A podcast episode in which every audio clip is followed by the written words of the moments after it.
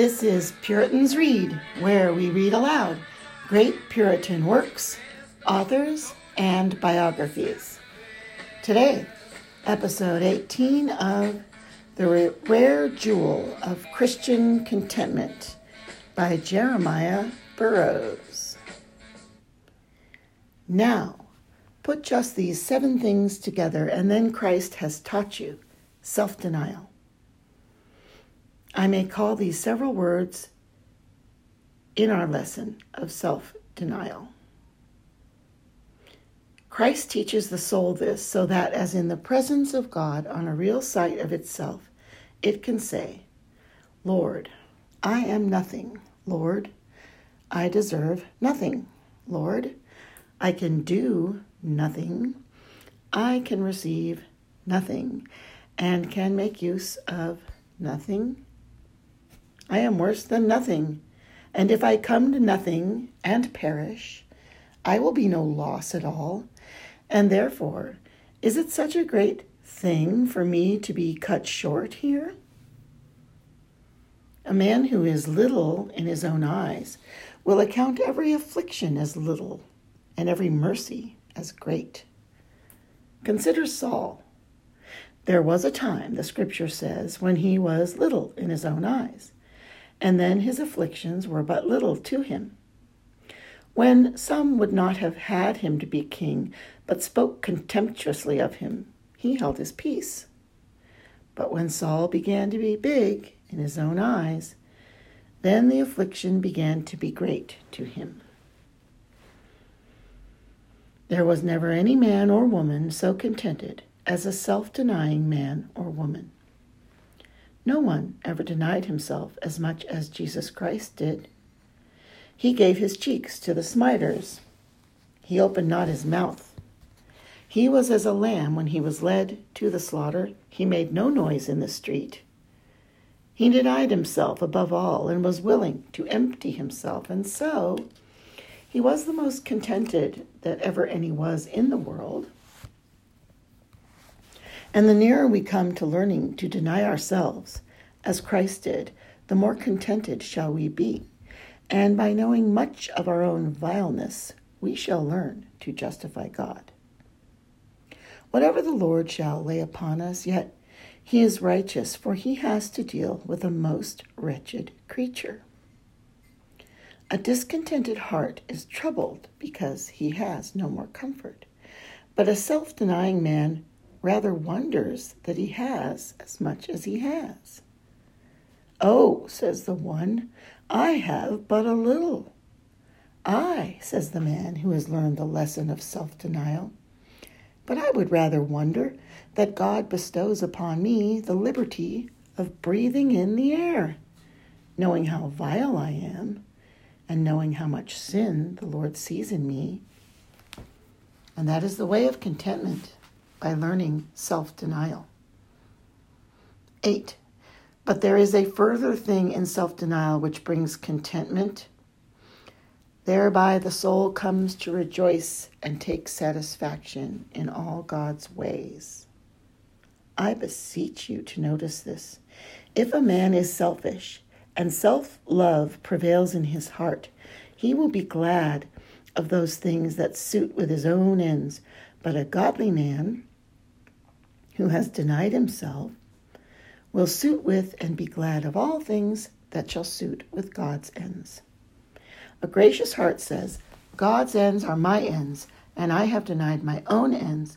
So he comes to find contentment in all God's ends and ways, and he comforts, his comforts are multiplied, whereas the comforts of other men are single. It is very rare that God's ways shall suit with a man's particular end but always God's ways suit with his own ends. If you will only have contentment when God's ways suit with your own ends, you can have it only now and then. But a self denying man denies his own ends and only looks at the ends of God, and therein he is contented. When a man is selfish, he cannot but have a great deal of trouble and vexation. For if I regard myself, my ends are so narrow that a hundred things will come and jostle me, and I cannot have room in those narrow ends of my own. You know in the city what a great deal of stir there is in narrow streets. Since Thames Street is so narrow, they jostle and wrangle and fight one with another because the place is so narrow. But in the broad streets, they can go quietly.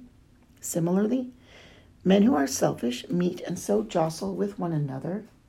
One man is for self in one thing, and another man is for self in another thing, and so they make a great deal of stir. But those whose hearts are enlarged and make public things their ends and can deny themselves have room to walk and never jostle with one another as others do. The lesson of self denial is the first lesson that Jesus Christ teaches men who are seeking contentment. Roman numeral 2 The vanity of the creature. That is the second lesson in Christ's school where which he teaches those whom he would make scholars in this art.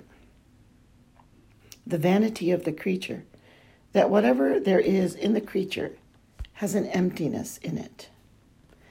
Vanity of vanities, all is vanity, is the lesson that the wise man learned. The creature in itself can do us neither good nor hurt.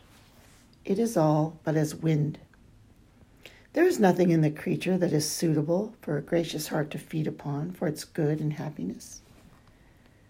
My brethren, the reason why you have not got contentment in the things of the world is not because you have not got enough of them. That is not the reason.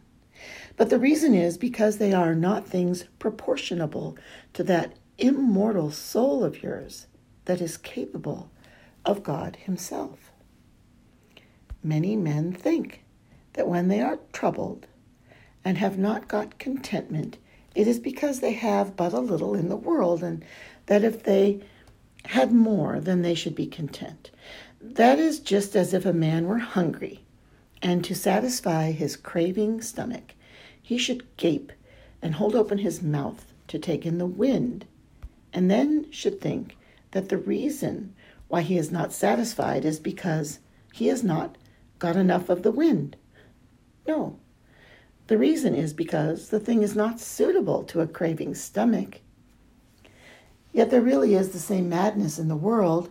The wind which a man takes in by gaping will as soon satisfy a craving stomach ready to starve as all the comforts in the world can satisfy a soul who knows what true happiness means. You would be happy, and you seek after such and such comforts in the creature. Well, have you got them? Do you find your hearts satisfied as having the happiness that is suitable to you? No, no, it is not here, but you think it is because you lack such and such things. Oh, poor deluded man, it is not because you have not got enough of it but because it is not the thing that is proportionable to the immortal soul that God has given you. Why do you lay out money for that which is not bread, and your labor for that which satisfieth not? Isaiah 55 2. You are mad people. You seek to satisfy your stomach with that which is not bread. You follow the wind. You will never have contentment. All creatures in the world say contentment is not in us. Riches say contentment is not in me. Pleasure says contentment is not in me. If you look for contentment in the creature, you will fail. No, contentment is higher when you come into the school of Christ. Christ teaches you that there is a vanity in all things of the world, and the soul which by coming into the school of Christ, by understanding the glorious mysteries of the gospel, comes to see the vanity of all things in the world, is the soul that comes to true contentment. I could give you an abundance of proverbs from heathens which show the vanity of all things in the world, and they did not learn the vanity of the creature in the right school. But when a soul comes into the school of Jesus Christ and there comes to see vanity in all things in the world, then such a soul comes to have contentment. If you seek contentment elsewhere, like the unclean spirit, you seek for rest, but find none. Roman numeral 3, a third lesson which Christ teaches a Christian when he comes into his school is this. He teaches him to understand what is the one thing that is necessary which he never understood before. You know what he said to Martha. Oh, Martha, thou cumberest thyself about many things, but there is one thing necessary. Before, the soul sought after this and that, but now it says, I see that it is not necessary for me to be rich, but it is necessary for me to make my peace with God. It is not necessary that I should live a pleasurable life in this world, but it is absolutely necessary that I should have pardon of my sin. It is not necessary that I should have honor and preferment but it is necessary that I should have God as my portion and have my part in Jesus Christ. It is necessary that my soul should be saved in the day of Jesus Christ. The other things are pretty fine indeed, and I should be glad if God would give me them a fine house and income and clothes and advancement for my wife and children. These are comfortable things, but they are not the necessary things. I may have these and yet perish forever. But the other is absolutely necessary. No matter how poor I am, I may have what is absolutely necessary. Thus, Christ instructs the soul. Many of you have had some thoughts about this, that it is indeed necessary for you to provide for your souls. But when you come to Christ's school, Christ causes the fear of eternity to fall upon you and causes such a real sight of the great things of eternity and the absolute necessity of those things that it possesses your heart with fear and takes you off from all other things in the world. It is said of Pompey that when he was carrying corn to Rome at a time of dearth he was in a great deal of danger from storms at sea, but he said, We must go on. It is necessary that Rome should be relieved, but it is not necessary that we should live. So, certainly, when the soul is once taken up with the things that are of absolute necessity, it will not be much troubled about other things. What are the things that disquiet us here but some by matters in this world, and it is because our hearts are not taken up with the one absolutely necessary thing. Who are the men who are most discontented? But idle persons, persons who have nothing to occupy their minds. Every little thing disquiets and discontents them.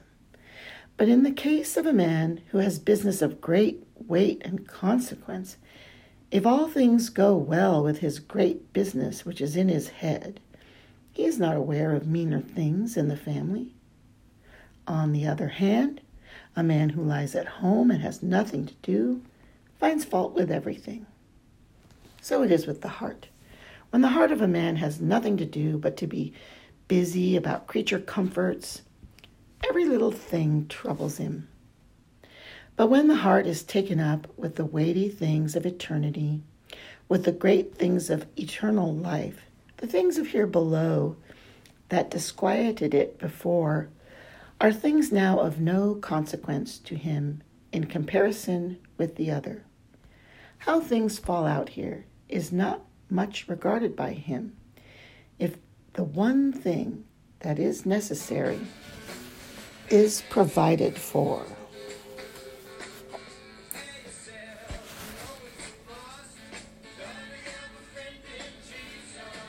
This concludes episode 18 of Jeremiah Burroughs, The Rare Jewel of Christian Contentment.